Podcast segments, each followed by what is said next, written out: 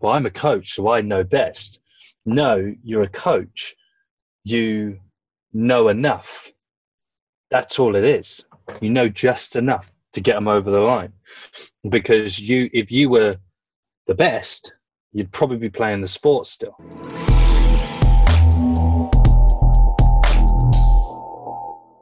Welcome to the Upside Training Podcast, your number one fitness and performance resource in Switzerland. Today, I'm happy to welcome back S&C consultant and sprint coach Sam Portland. Hey, Sam, how you doing, man? Hey, man, I'm good. I'm good. Good to be back. And like you said, not driving this time. Not driving. So for everybody who didn't listen or, or watch the first one, uh, go check it out on YouTube because there's the video, and and Sam's actually driving the whole time. But it's it's still a really good it's still a really good podcast but we'll we'll skip the presentation since you did that in the previous one. Episode 44 for those who want to go check it out. What's been up? Uh, what's what's new in your world sam? Oh you know just like the ever-changing landscape with covid and everything like trying to you know still work as best as possible. Um in that time as well, I did all the whole recruitment and the new mentorship program that we took public. That's mm-hmm. now up and running and going into week two, which was, I mean, amazing. Like the response I had when I when I uh, announced it was, you know, I had close to nearly 200 people to speak to across platforms. So to me, it just screamed out where the industry is in terms of uh, developing uh, and self-aware coaches. It was just a brilliant experience, and that has literally taken the last three weeks of my life speaking to nearly every one of them on the phone. So it's been it's been amazing. Yeah, let's let's start with that. Can you talk? We talked about it in the previous uh, podcast at the end, mm. but now it's it's rolling. Like you said, you're in week two. So how are things going? What are you emphasizing this week, and what are you looking forward to doing moving forward with it? Yeah, so so it's brilliant. Like it's it's a really exciting time because the way um, the way I set it up is uh, is I have to speak to everyone on the phone because because it's a group program as well. Um, and after speaking to as many coaches as I could, it's like traditionally mentoring is seen as you know someone sitting over your shoulder watching what you do critiquing what you do. Whereas this obviously does is a remote platform where the mentoring itself is actually um, hugely reflective. And you know in the future it will be going to like in-person stuff but the the actual true art of reflection and introspective thinking around not only coaching but personal development uh, you spoke a lot about it before is really opening up people. So like it's it's crazy because no one knows. Like i i actually doubled my intake this time because of the the reception i got and so no one knows each other on the calls mm and first session is like a, a, huge disarming process where the, the the lecture that they get which they can watch in their own time it's kind of like a three day sequence. So it's like a real condensed focus because i try and create like a big impact at the beginning of the week and then the, ripple for the rest of the week just keeps you going through. So the first one is that they've really like my first call is usually an hour with them and like i get questioned and we do a lot of cool stuff. And then the, the second part when they watch this first lecture it's you know a really good exercise about getting to know yourself and understanding what you really want one like what makes you tick. Because everyone some people i spoke to loads of coaches like some people they want to um, coach team sports but they're just not cut out to it. And and and that's fine and that's okay because you're never going to coach everyone. And as soon as you understand that you can have a massive acceptance shift and and then move on. And then you can start getting focus because you'll end up creating these negative feedback loops i can't get this job i never get a job in team sports.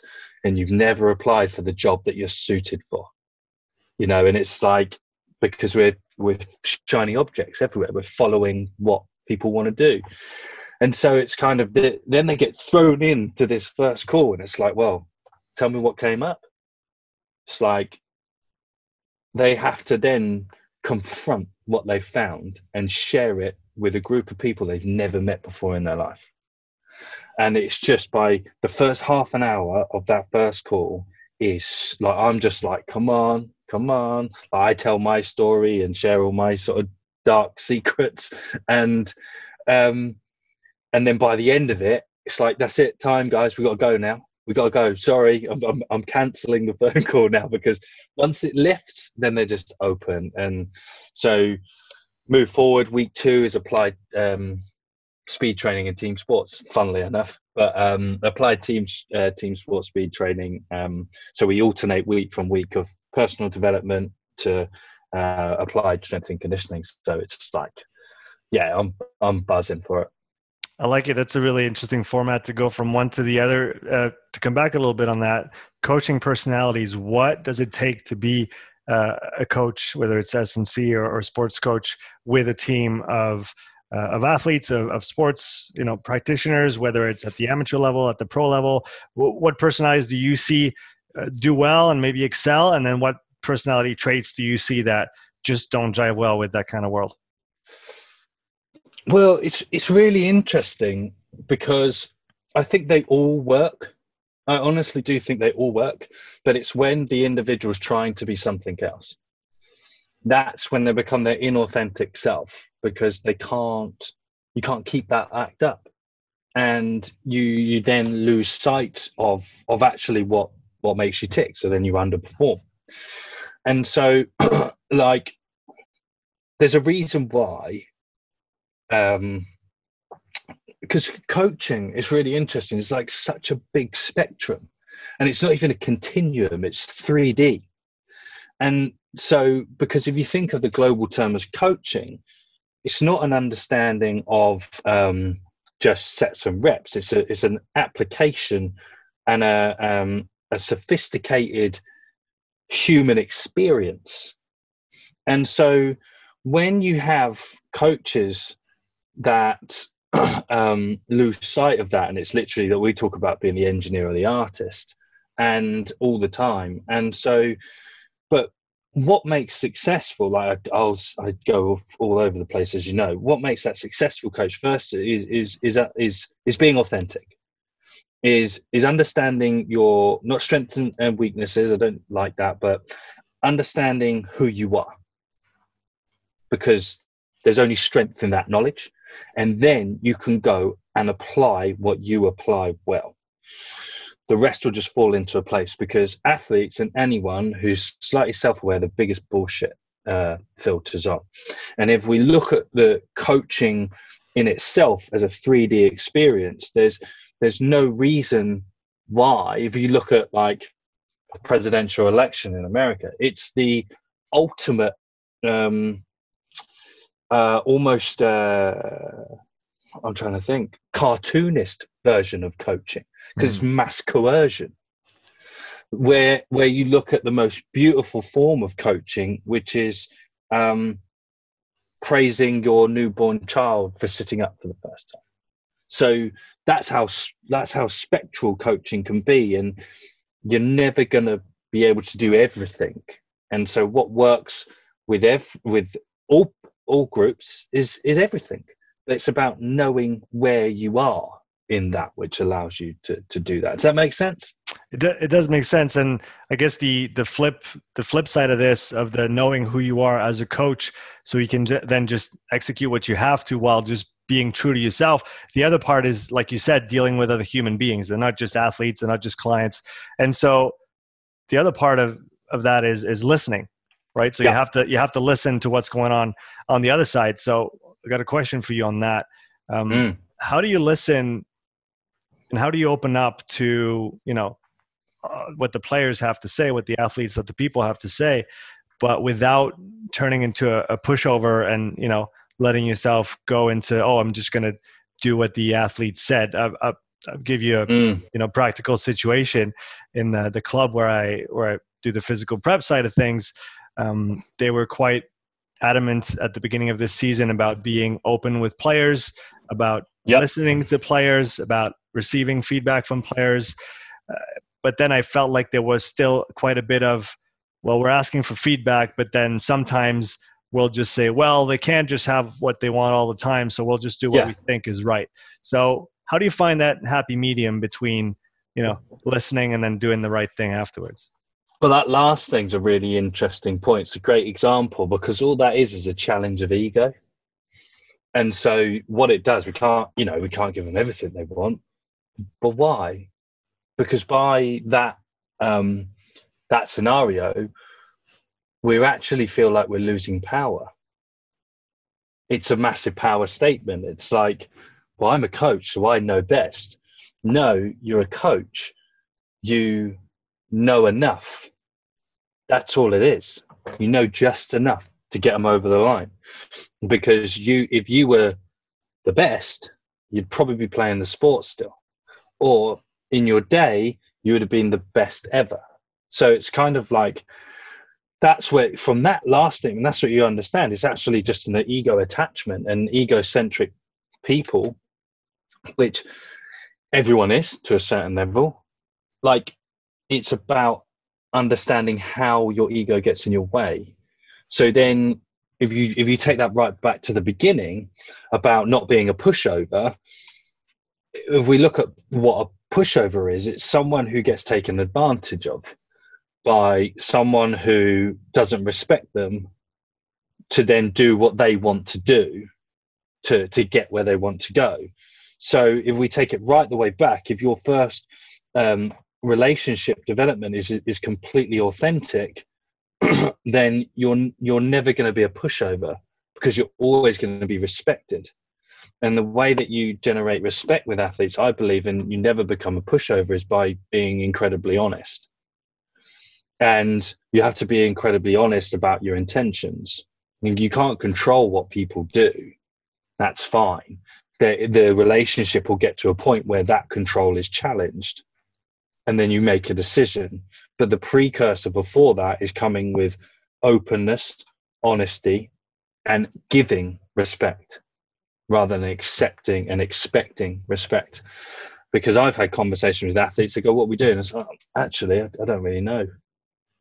Like we're just figuring this out right now. Today we're just figuring it out and we got to work together.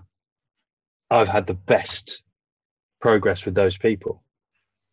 Because we fail and this is what something that grinds my gears slightly is we fail to really keep in our forefront of our mind that our profession only exists because people play the game.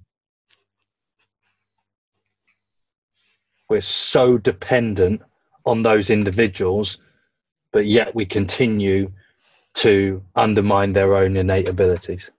Yeah, it, it's funny now that you say that. It brought to mind something that I've been doing with my my private training clients for a while. Not necessarily mm. as much with the with the rugby team that I work with or the other athletes that I work with, um, but it's a good reflection point. I I always ask my clients when I start with them, "What do you think you need to achieve your goals?"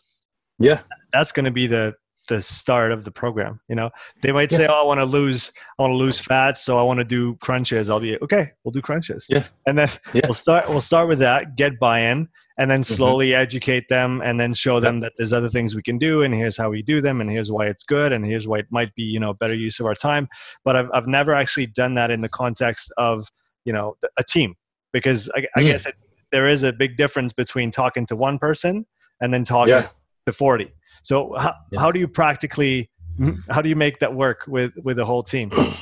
Well, I did it. I actually did it with. I was with a group of players on the touchline when I was at Ealing, and they were like, I think I talked to about this before, and and they were like, oh, uh, uh, something about coaching.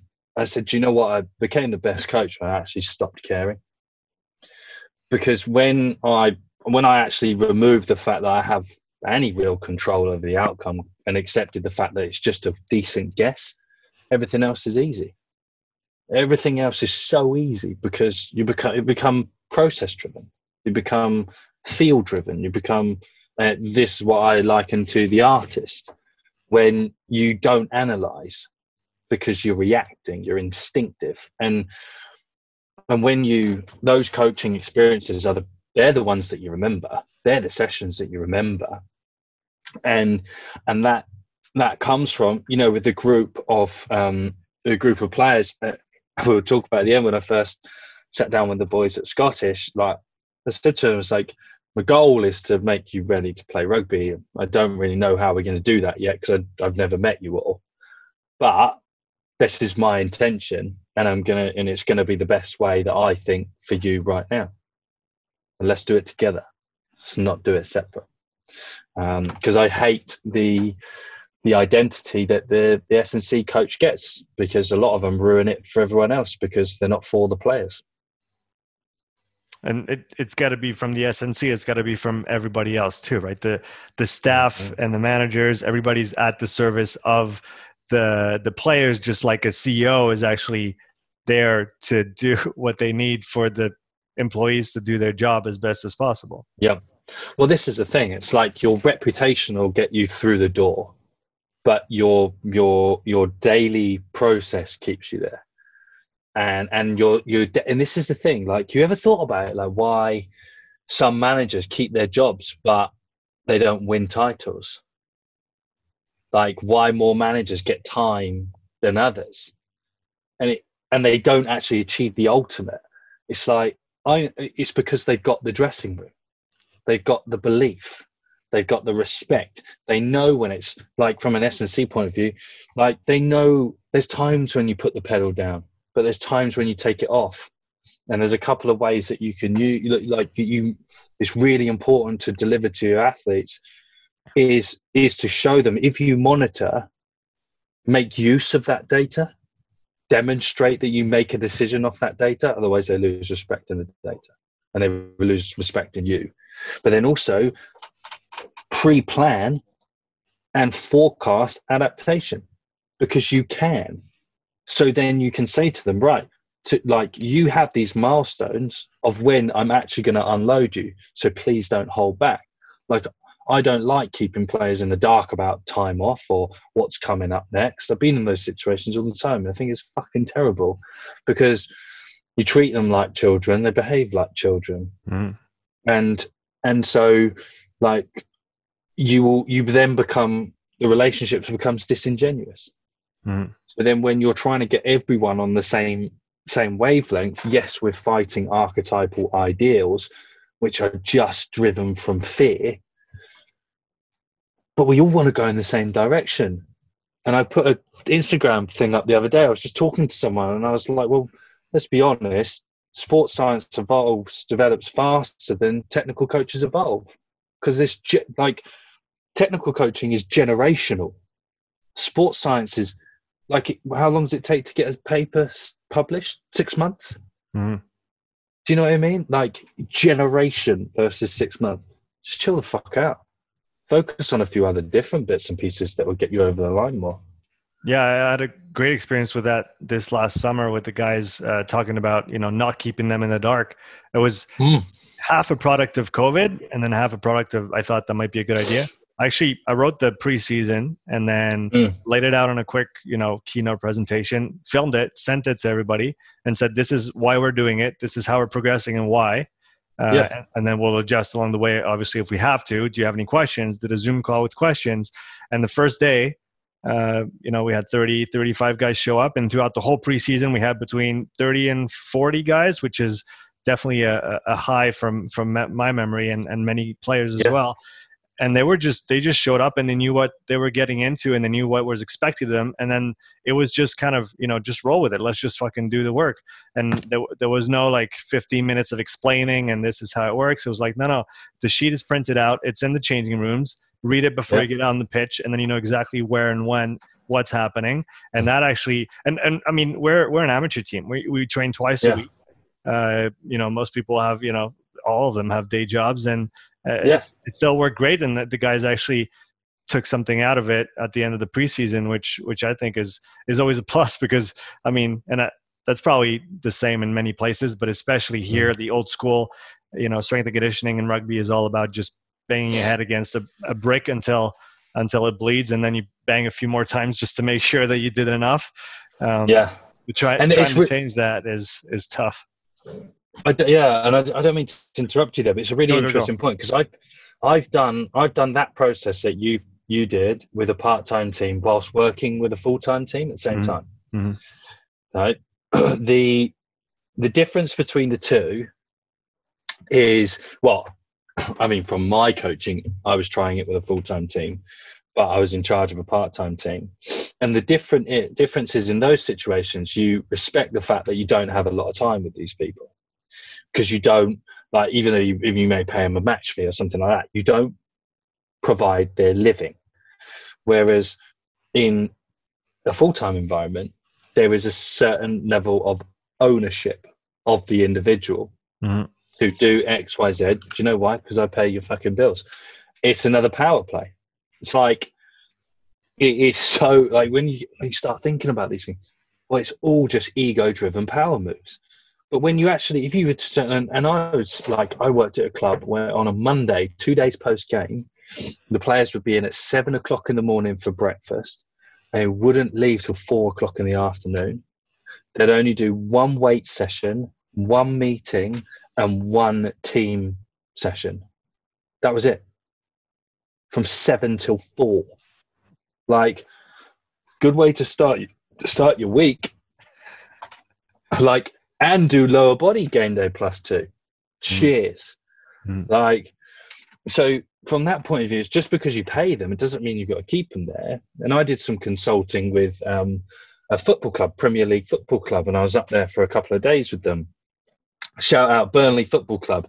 The guys there, Tom, Mark, bloody legends. Sean Dyche is a hero. Like, like because they were just amazing. I couldn't speak highly of them. And it's not because Tom's got ginger hair like myself, but he like like they just got it right. They've just got it right about inspiring people. And he's one on guys like they got Burnley out of the championship, brought them up. They're they're steady in the Premier League, and he he values his players. Like he values his players. Like there's some really amazing things. I, I don't I can't really name names or anything like that, but you know there's a player that he wasn't keeping on, but because he helped them get up, and there was a you know it's sport contracts change. It was like you're you're training with us to keep right until you get a move, as long as it takes. Like how that guy will feel so valued and so enriched by a very tough time, and then but like on a Monday morning, every player you wouldn't come in till later, so every player could take their kids to work to school and have breakfast with their families. Like that is how you coach. You, you have to coaching is life as well. You have to know what's in it for the players. What is their end goal? Where do they want to go with it? And like you said, whether it's oh, I just want to have a good time on the weekend, or oh, I want to win a championship, or oh, I want to move up and try to you know play in a higher league. If you can have Yeah. those honest conversations, it reminds me of uh, you know Gary V, Gary Vaynerchuk. Yeah, Yeah, Yeah, yeah. He talks about that. How first thing you do with an employee is you sit down and you ask them what, where they want to go. What do they want to do? Have an honest conversation, and if you can, if you know where they want to go, then you know what you're going to have to do to help them, and and that's going to be an, an honest relationship from the start. But if you're Mhm. just trying to to push your workload on on someone who's got other Yeah. aspirations, then why the fuck would they care about working for you? Oh, exactly. And in strength and conditioning as well, that big fight for the bottom, which I've I was in for a long, long time, is that the people above will keep giving you more work to make you feel like you're progressing. And they'll just keep you where you are. Like I can't wait for the day where I get enough expansion in my company and stuff that I hire people and they go, I want your job. Those are the people I want to work for me. And the, the real answer is that you can't have my job because you're not me. However, I can make you a shit ton of money and allow you to do it pretty much all on your own. That's what I want to give you. You want what I've created, not my job. Mhm. And that's that's what you want to give to people. And like and it's the same if you're a director of rugby then you've got a group of players in front of you, like my like why why hire a why why buy a player in and then don't play him? Because like he's not got your um he doesn't fit your system. Well you fucking scouted him. Like you know his physical qualities and it's like and then it, it underpins like behind that there needs to be a better um appraisal system when transferring talent. Like players should have responsibilities to individuals because remember it is all about the players. And we tie this S&C podcast but we tie this back into the role of the S&C coach for that. They need to be understanding the metrics of where their athletes are. Mm. so when that athlete goes you know i've had conversations with players when they've left clubs. It's like tell me what you need. I'll give you a packet i can give you your numbers to your agent so you know where you are know your weekly volumes know everything to help you like your passport it's not just like a sell and and and uh, and trade sort of scenario. And it gives me to one point actually um, about this. When I was working at, at a club, um, there was a guy that got injured, and he, I was doing the rehab at the time, amongst many other things. Like I said, to make me feel like I was progressing. I was just tired, um, and he he, I was like, so I sat down, had a meeting with him, right, and I was like, oh, what do you want to achieve? Da, da, da, da, da. And and there'd been whispers about him signing for another club and stuff like this, and I was like, was like, mate, come on.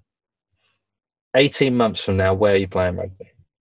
And he was like, named the club. I was like, right, what shape do they want you to be in? X, Y, Z. Okay, that's the plan. My role is not to help you get back to train for this team, even though they employ me. My role is to help you get to where you want to be, irrespective. And that's what knowing where they want to be. Do you know what I mean? Yeah, and that dovetails nicely into the next topic I wanted to touch on, which is the autonomy of the athletes that you work with. So on a you know on a day to day, weekly basis, how much autonomy do you give to your to guys, the guys that you work with, uh, in regards to maybe all, all facets of the program, whether it's the warm ups, content, exercise selection, all those things. How do you manage that? Um, so I can break this down like um, so with my speed group, um, which is COVID, which is causing lots of problems with that. Um, like they just get taught the warm up. Like the core group know the warm up, and they just do it and and it's we have story time like whilst the warm-up's going on. Like who's got a story this week? Like filthy sex story or you know something stupid like that. Like um i was uh, when i first started it i was dating i was in dating scene so i'd like come back and i'd have a date every week or whatever and i'd tell the story of the date. So it all whilst warming up. So it's completely uh, an autopilot part of the program. And if if anyone new came into the program, I wouldn't coach them the warm up. The players would just, I'd be like, you know, one of the main guys, James, would be like, JT, just take him through it, and he'd do it because it's the one, it makes the environment incredibly relaxed.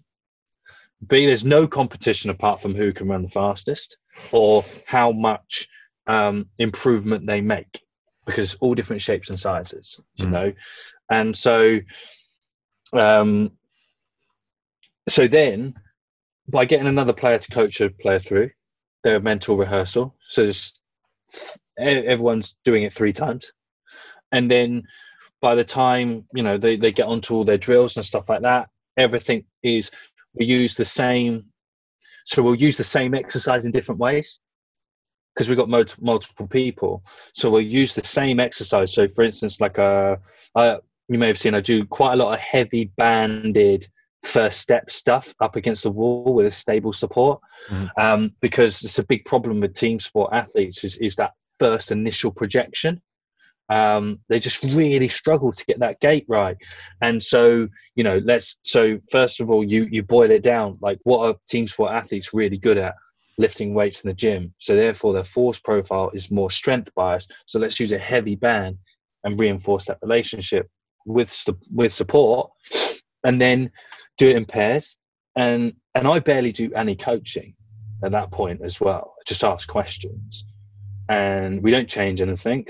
And it's like, well, we'll just keep figuring it out. Keep figuring it out.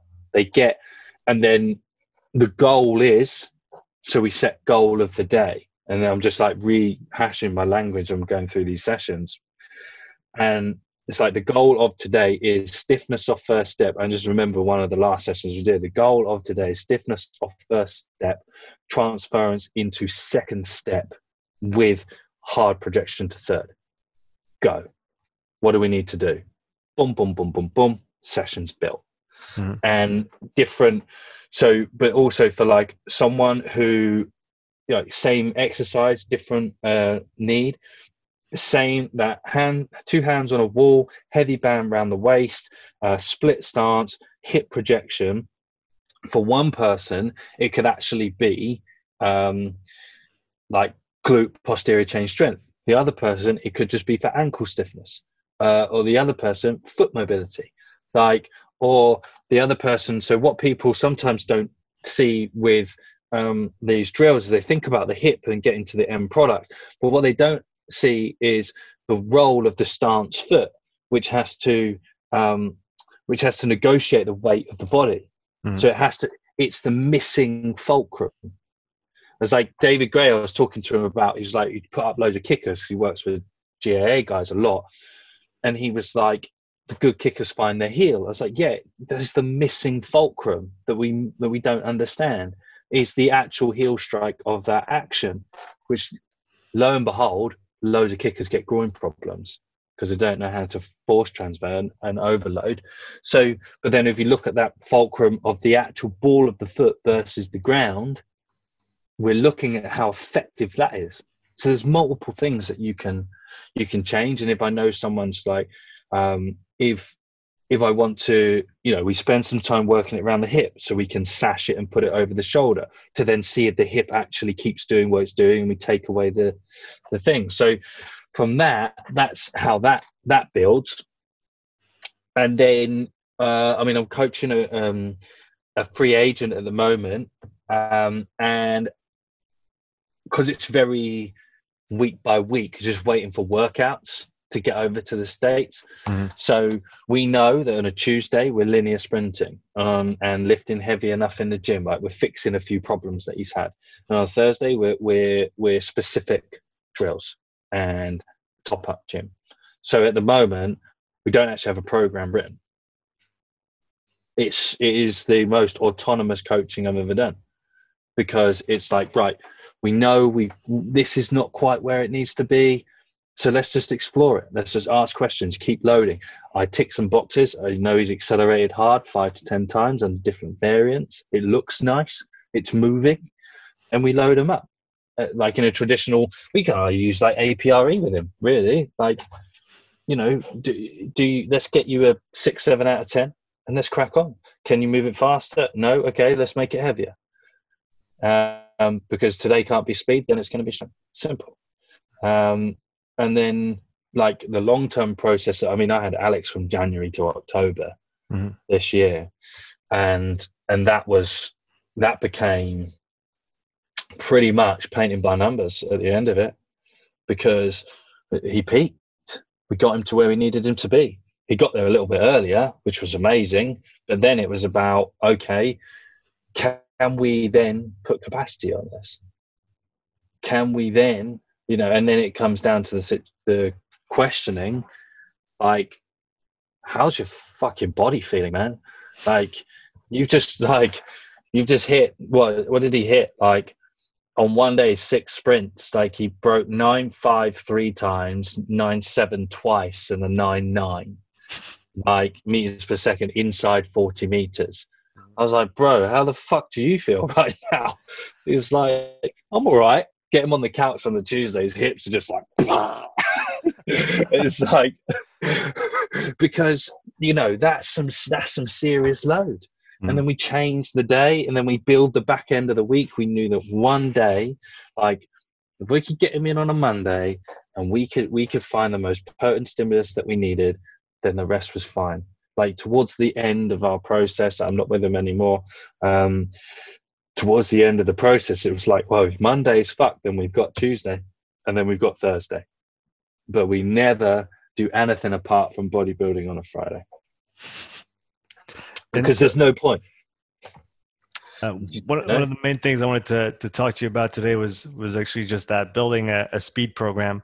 So if you were to take us through your process, and we could we could maybe do it with two two athletes on the spectrum. You know, uh, uh, more of a beginner, still learning how to how to run, how to put his feet in front of one or the other, and then working with a with a higher level uh, athlete who already has all this dialed in, and, and you're just you know uh, kind of fine tuning things. So, where do you yeah. start? What's the first step to building a, a, a proper uh, speed program for you? What's the what's the first step to take?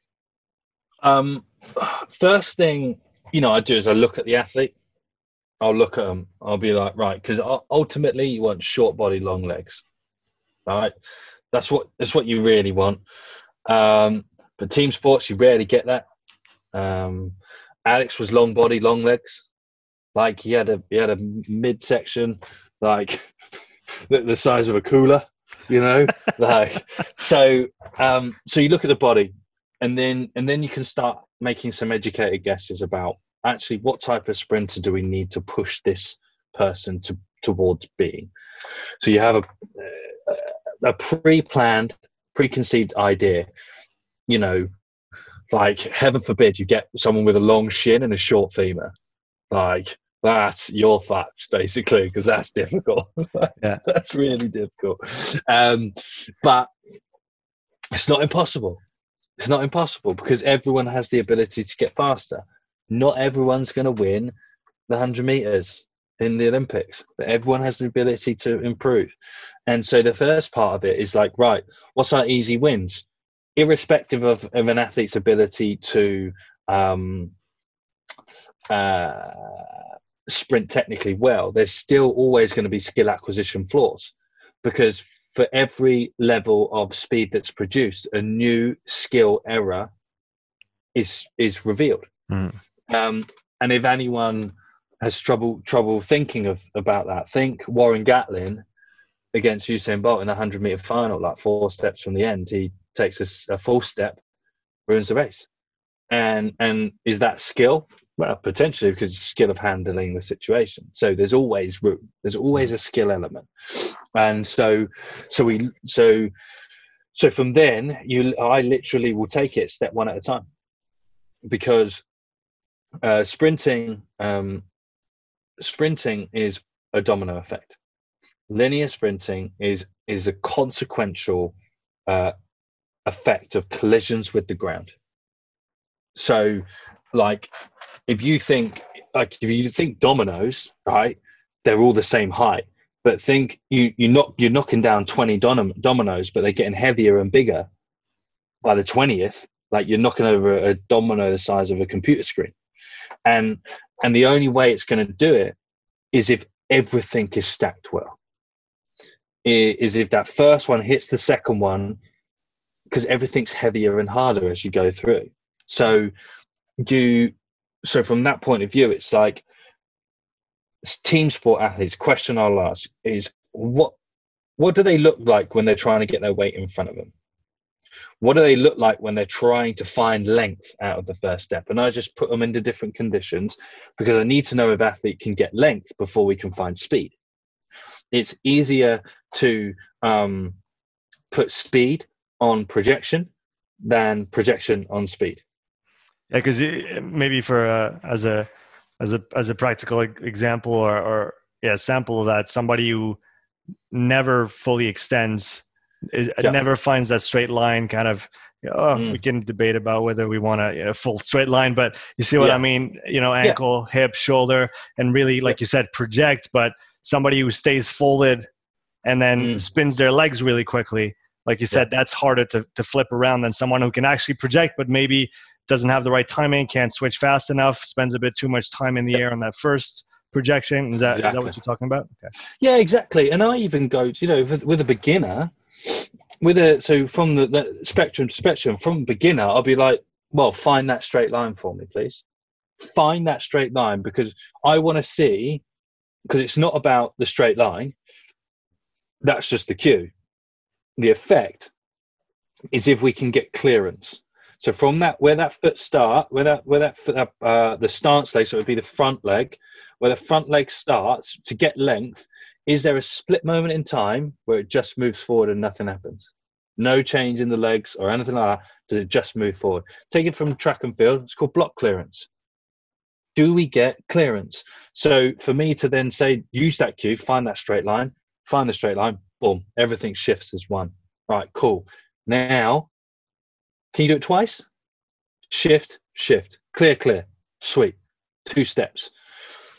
Then we start looking at then we start looking at the problem that we've got. Is our athlete pushing for too long to find length? Mm. Or is their weight too far behind them? So it's kind of because it, we're looking for that pendulum. If the weight's too far, um, if they're pushing and finding clearance, but their um, their weight isn't far enough in front of them to bring the leg back through, then it's still going to be too far behind so the leg will stay. Does that make sense? Mm-hmm. So we got that balance in act. So then it's like, okay, so then what do I need to do? You know, take them back on the drill, take them back on the wall. If we've got the first projection right, right, okay, so then let's load the, the hind leg through the ankle or the thigh, and let's get that leg smacking through with time. And I like so, and then so then you can start building that relationship out, and you just increase um, specificity of, of of exercise and then um, specificity of, of, of sprint volume. Where at the beginning, like I did, you know, one of my props, right? And this is how much I value skill acquisition early early stages. When he came to see me, like he's six foot, he's 120 kilos. Like we did a skips for an hour. Like people say, is that any useful use of his time? Yes, because he had DOMs for three days and he was blown out of his ass by the end of it. His physical preparation just wasn't there. And the whole time we were doing these A skip like A skips and stuff, but it was just about building the respect for the for the work and, and developing that relationship with his body because he knew that he wasn't in sprint shape. And this is the problem where you get a lot of guys that pull up injured. They're not in sprint shape.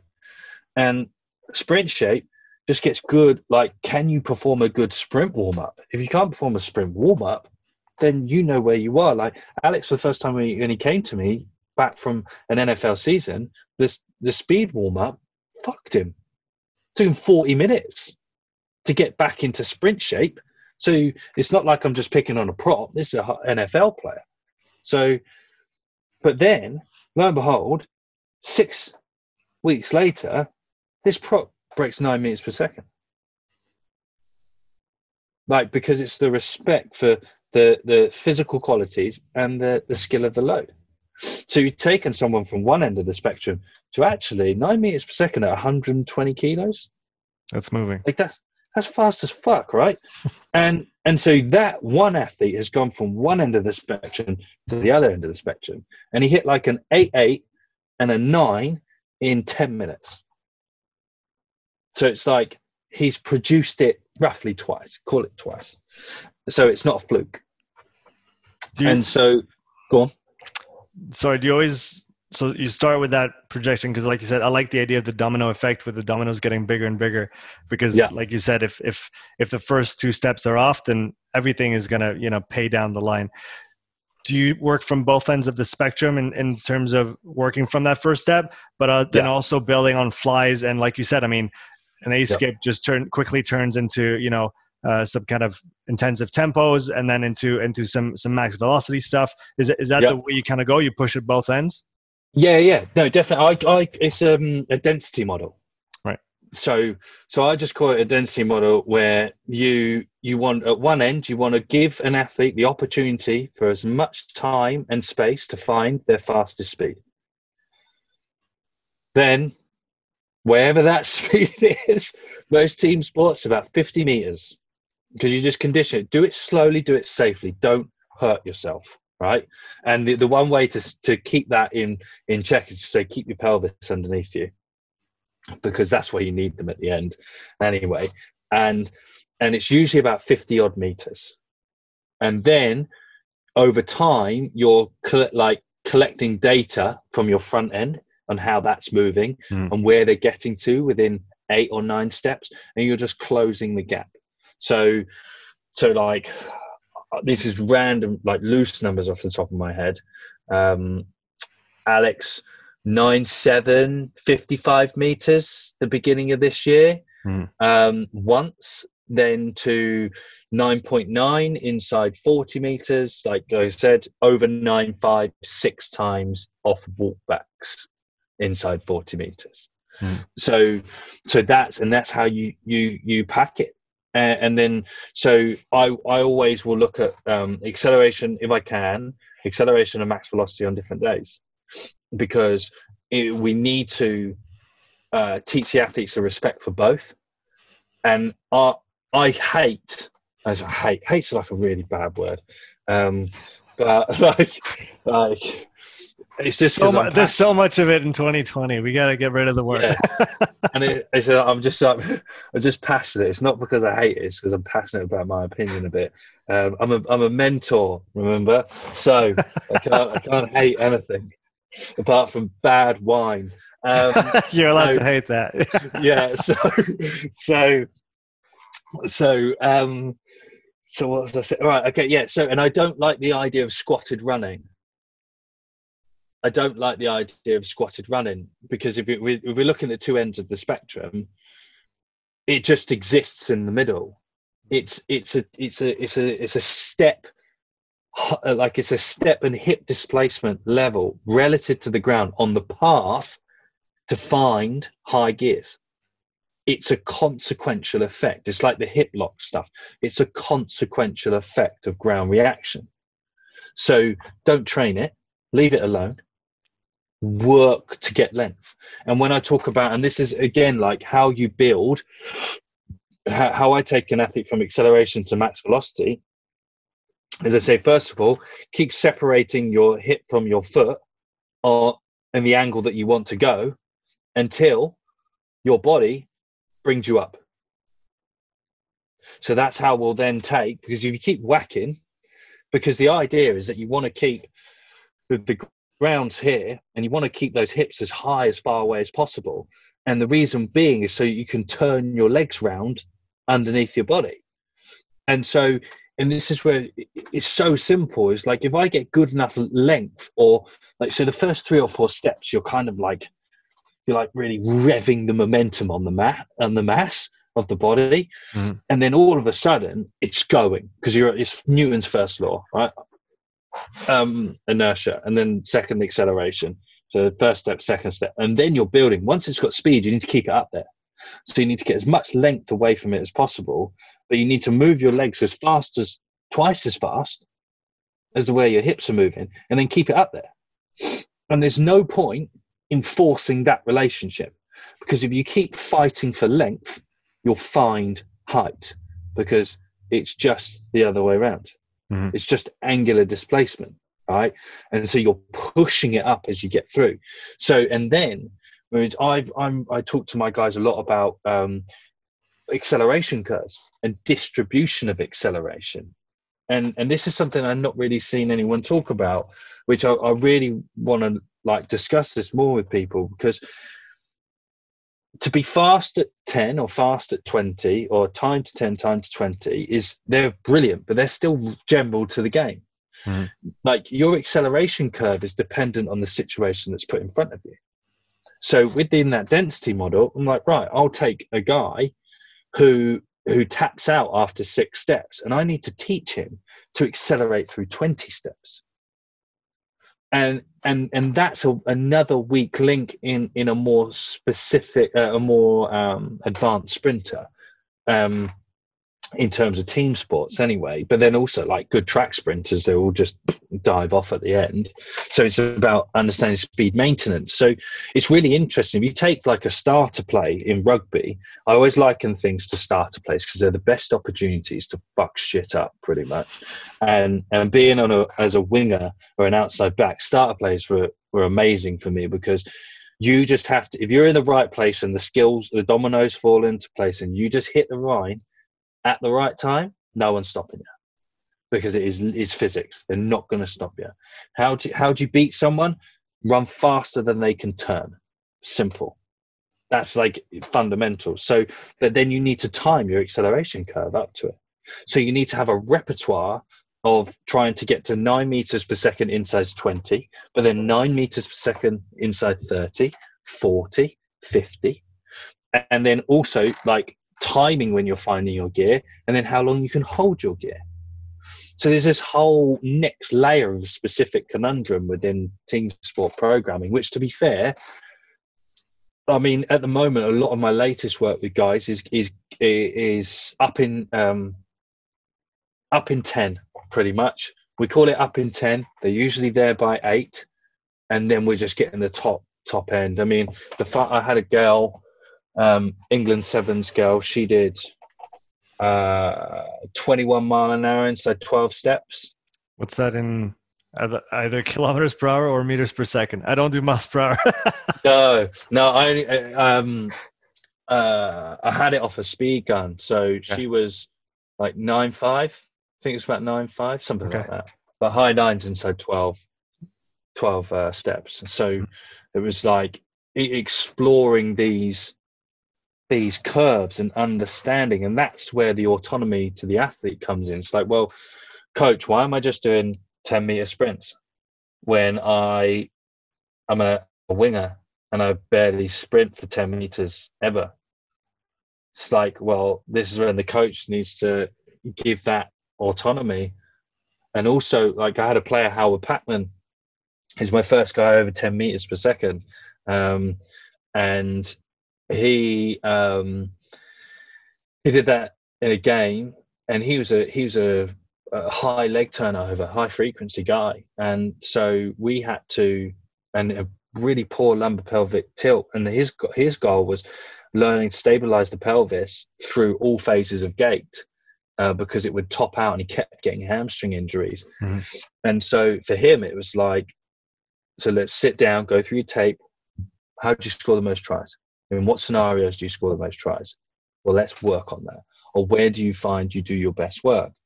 And yeah, and he came back and it was a cover tackle situation, 10 point, 10.13 on catapult.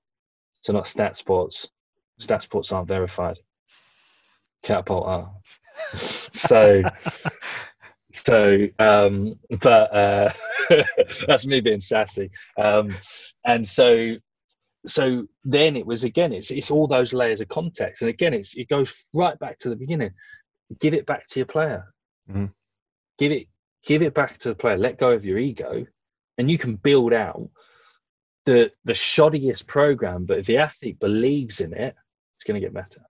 Yeah maybe a a recent uh, example of what you're talking about the acceleration curve um, Caleb Clarke comes to mind just watching the the huge game that he did against uh, Australia uh, two maybe two weeks back, yeah, three weeks yeah, back, yeah. and when he scores like three, two or four tries, I forget, but you see him up, didn't they?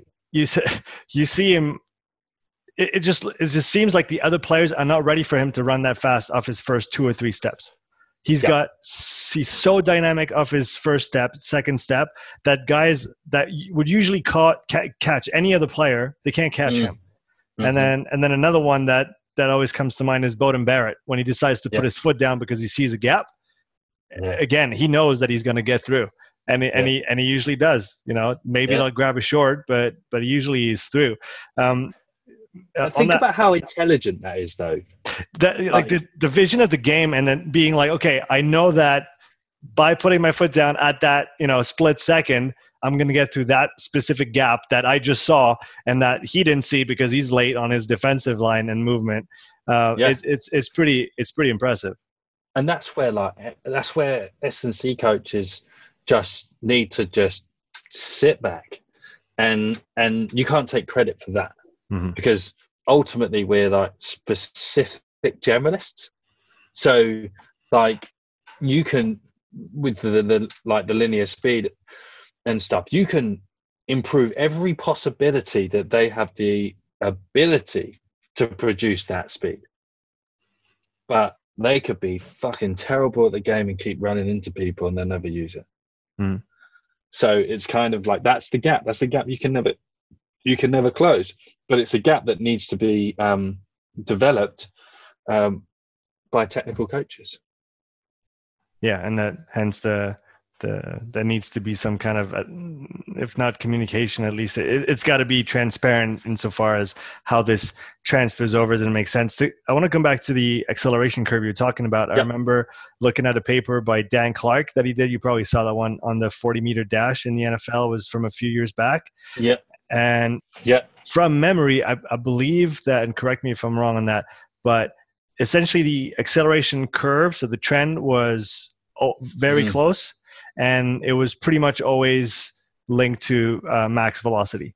In, in very few cases was it yeah. was it not. So the higher your max velocity, you, the faster you accelerated, essentially. Um, mm-hmm. and, yeah. or is it yeah. the slower you accelerate and then the faster the the the the other way around you you, you topped out sooner yeah. but to, to what extent can you change the, those dynamics because like you said if you give say you give a you know a, a, high level sprinter the autonomy to accelerate as as as long as he wants to, for as long as he wants to. He's going to take you know yeah. 50, 60 meters or plus. Um, yeah. to, to what extent can you shorten that and say i want you as fast as possible at 20 or at 30 is it like physically is it possible? And then and then what changes in the way that you run to achieve those higher velocities but uh, in shorter distances? You see what i mean? Does that make sense yeah yeah no it does it does definitely and that, that was a it was a good paper i mean it basically uh, pro like just it was a, just a linear trend mm. like you but the the intersection where it started separating, I think, was just uh, was under ten meters. Mm. So it goes to show you how uh, important the first ten meters are, um, setting up the later later sprint. Mm. Um, and I'm probably, I'll probably change my mind on this, but I think that um, that it's all about gear management so it's all about the ability to know and and and and I say this is just run run slower. Only access the potential you need to to to finish the situation. Right, speed reserve. Mm. But I and but then if you take it, you know, so if a guy, so then it's like, well, what happens next? So if a guy knows he needs to break nine meters per second inside 20 meters to, to beat that situation, well, is he then going to keep getting faster? No. It's his ability to hold his speed for as long as he can. Mm. But hmm. usually, if you think about the game, when we bust and, and break that first line, there's two things that happen. You're either home free, and that's where tempo helps you to stay relaxed, or you make a decision. Pass it. like play rugby. Yeah. Do you or, know what I mean? Yeah, or you have to slow down to step or something. Yeah. Exactly. There is a resultant deceleration from mm-hmm. some way. So, like, and I always say, so I always take it back. Well, think about this as actually like a full blown track sprinter, hundred meter sprinter. Think about that. Can you, can you change the distribution curve? Definitely, definitely, because you always want to raise the ceiling. Because I always take it back to track sprinting because they're the best mm. running fast, and because everything else fits underneath. So, so you look at what they would do, look at what you would do in that situation. It's like, right, well then let's look at um, our how do we find our phases in our sprinting throughout throughout a race, uh, and then see where and what the best combination of that is. And then start looking at the the gaps in variance then ask the question why is that happening? And then you can start exploring. But i i would take a, a, a I would like to believe that i could take well i can take a, a rugby player and teach him to find nine meters per second in about 20 meters but also to find it in 40 right and to have that ability to to decide how you're going to accelerate and how soon you're going to you're going to hit the top essentially. Yeah because people say you know when you put your foot down that's terrible because when you put your foot down your hips drop. And you slow down. Like if you say that like you'll you'll be you'll be heavier the hips will cra- collapse and you'll go slow. So it's about when you drop the gear like I like to say, drop a gear. You know, when you drop from fourth to third to get up a hill. Like it's exactly that. It's like buying your time to to to find your gear, Mhm. and then you won't get stopped. I, I want to shift completely from our uh, speed and acceleration talk to talk about uh, just to finish here today, Sam. Uh, free content, producing free content as a coach. Oh fuck! Excuse how- me. Yeah. yeah, I knew you liked that one. How much is too much? And what is what is the right balance between you know putting good stuff out to help as many people as possible, um, establish your message, and then obviously through Mm. that you will find people that will want to come back to you and buy your stuff. Uh, how do you balance those two out? Um, so, so it comes down to a couple of things. Like my perception, I say my perception. I've been enlightened recently by the amount of coaches that I've spoke to, and like in my mentorship, we use language like that all the time because consciousness is a scale, and every literally like if you think about it, I've found a new level of consciousness. It's like opening a trapdoor in front of you, so you get the light on you. Really simple, because you understand something a bit better. So.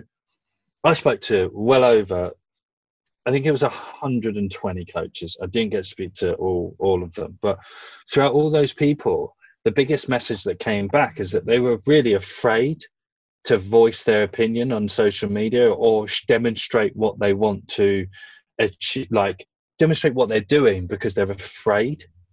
Like they're really afraid of uh, being shot down or, or judged, Mhm. and and it and that's terrifying um, and I even spoke to one coach who was so afraid of being judged that he stopped writing training programs. Like, and it's because of the um, the example set by the upper echelons of coaches on social media, where you know, and it's, it's they're very difficult conversations because you know, I personally, in terms of content, if I keep it like that's one thing that I will um, that will always stay with me is that if people are being negatively affected by your conversation on social media, then your social media has to change if you want to better a yourself and b the industry. You want to create a positive shift because essentially, why do we post content? We post content for attention, and we don't want negative attention because if you create an enemy out of someone to show that you are valuable, then you are no more valuable than your enemy. How'd you fucking like that? So Fucking this it. is like these. So these are these rules that I've been building like over the last sort of six to eight months. I'm basically trying to take what I do in my personal life and and and the rules and I put them on my social media um, because you can't in terms of how much content is enough like I, I, i've been i open journaled on a friday for a year uh, about certain things on my fuck it fridays and and that like for me was that type of stuff was enough for a week. Um but then in terms of the type of content you want to deliver what you it's very very challenging because like the gary vee stuff where he's like four different things four different ways you just can't do it as a, as a as a coach. But what you need to do in terms of first and foremost have a clear idea of what what you stand for as a coach and what message you want to send and your goal and and again it comes full circle about knowing who you are um because you're you're not going to be able to produce content like Gary Vee, or you know, you're not going to be able to produce. I can't produce your content. You can't produce my content with different people. Mm. So, if we take that notion, then there's no competition. So, there. I mean, if you want to like really throw it off, you produce as much as you like, because if your if your intention is pure and your message is kind, then there can't be too much of it. If you're trying to create uh, content that provokes uh, a thought process, then just be careful how you message it. Um, if you look to incite negativity uh, or evoke an emotive reaction, then your motives are wrong because you aren't helping anyone. Um, what you are doing is projecting your own fears, and and that's huge uh, for me. Which you see loads of it on strength and conditioning social media. Um, the person that shouts the loudest is the most afraid. Um, and it's it's so true. And these rules, it's funny. Like a lot of these rules, uh, you know, I, I'm I'm really introspective. I've got my own therapist, like my non-negotiables for my whole performance program. So I spend a lot of time deconstructing this stuff and analyzing it just to make my life easier, so I don't get headaches. And so when you start thinking about it, it's like, well, fuck, yeah, you can start seeing, well, fuck, he doesn't like his job, really, does he? His boss has pissed him off today, and because I, I, am in a, a, very fortunate position where I'm in at the moment. Um, but so then when, and then when you talk about like how you want to put your message across, and I mean, I, I posted something today talked about like the MAS thing, and I was like, it was the first time I'd actually like really been negatively approached on social media, and it was like, wow, this is fucking crazy. And I was basically just saying that MAS is a is a general physical tool for for team sports, and I don't use it, but this is what I use that could help. So offer a solution. Fundamentally, always offer a solution because you're just pointing at problems. You are the problem, and so so I was like, fuck like our industry combined with all these conversations our industry just is so afraid. And they're so afraid to be wrong. And and but if we if we actually boil it all back down we're producing content. A couple of people i produce content so i want to help people but i also want to make money. There's nothing wrong with saying that. Like i give i give so much away because I'm a massive believer in karma. And, this is why we have these conversations and everything. I want to give as much value as possible because someone may not be able to financially invest. Someone may not have the confidence to even ask if they can have a phone call with me. Someone may not like be sat and they'll be listening to this thinking, fuck, like I've not posted in ages. I've not, I've, I've second guessed every program decision that I've made and so if you can put something that speaks to someone's internal dialogue, then you're going to create monumental shifts.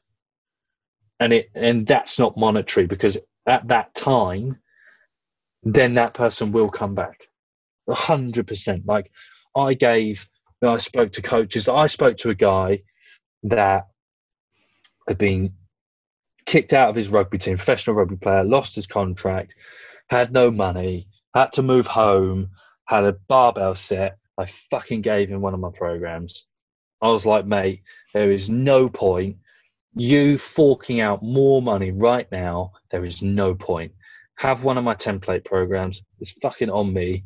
Get yourself a contract. Next off season, come back, and then you can pay me. Because if your best intention is to move the needle forward, he'll come back. And if he doesn't, fuck him. I love it. I, I, want to finish with a question that we got from the Instagram. I'm joking about that end bit. I'm joking about that end bit. finish with the, the question from Instagram. Dan asks, "What happened with London Scottish this year?" Um, so, uh, in a nutshell, I made the choice that the juice wasn't worth the squeeze. Put it that way. I was um, misinformed about the I mean, up until the first training session, the everything was how it was meant to be. And then as soon as the first session happened, I got challenged. Players aren't working hard enough. Um, second, first meeting, um, the I mean, there was meant to be a meeting after training, and I, I went home. It was like half past nine at night. They were called back. You you coming for this meeting? Didn't even know we had it.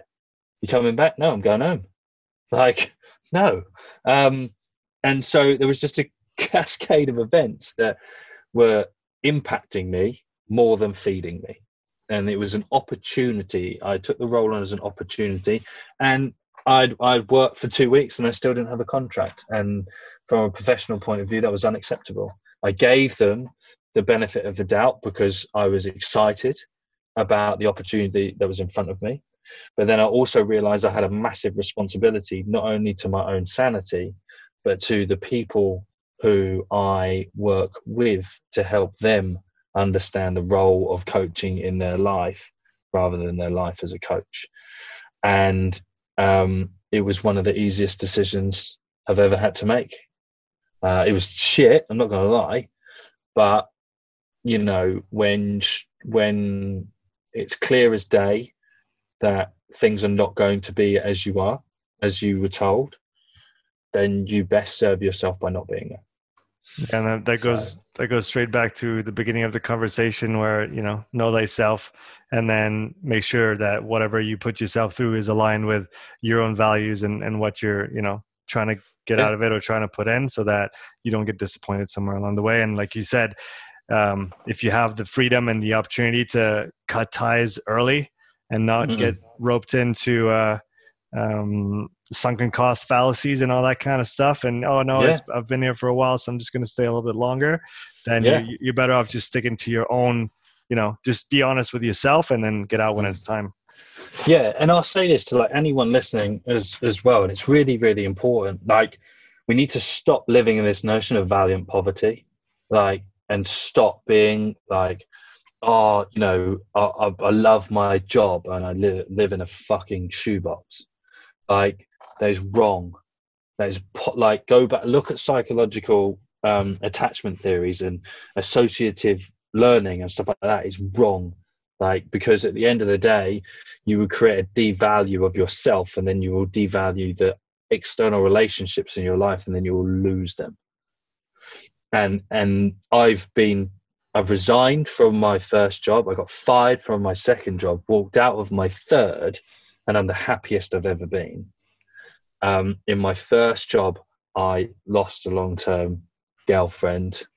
You know, second job didn't go quite well because I was sacrificing too much on the way. Mm. And third job, I'm the I'm in the fucking driving seat now and it's okay that I don't work for a professional club. I got enticed by it, and it, and it, it just showed me it was another lesson to show me that the, the, the vision and the, the the the bigger picture is purer, and so that's what that'll be. And if you want to create change, you don't change it from inside. Uh, I love that, Sam. Thanks so much for coming back on today. Just a reminder for all the listeners Sam's been kind enough to set up a little discount code for the Upside Strength podcast community. So go use Upside at checkout on Sam's shop. All the links will be in the description. So go check out his awesome programs, his mentorship that's going on right now. Mike, do you have, uh, Sam, do you have anything else to, to plug as we, as we finish here?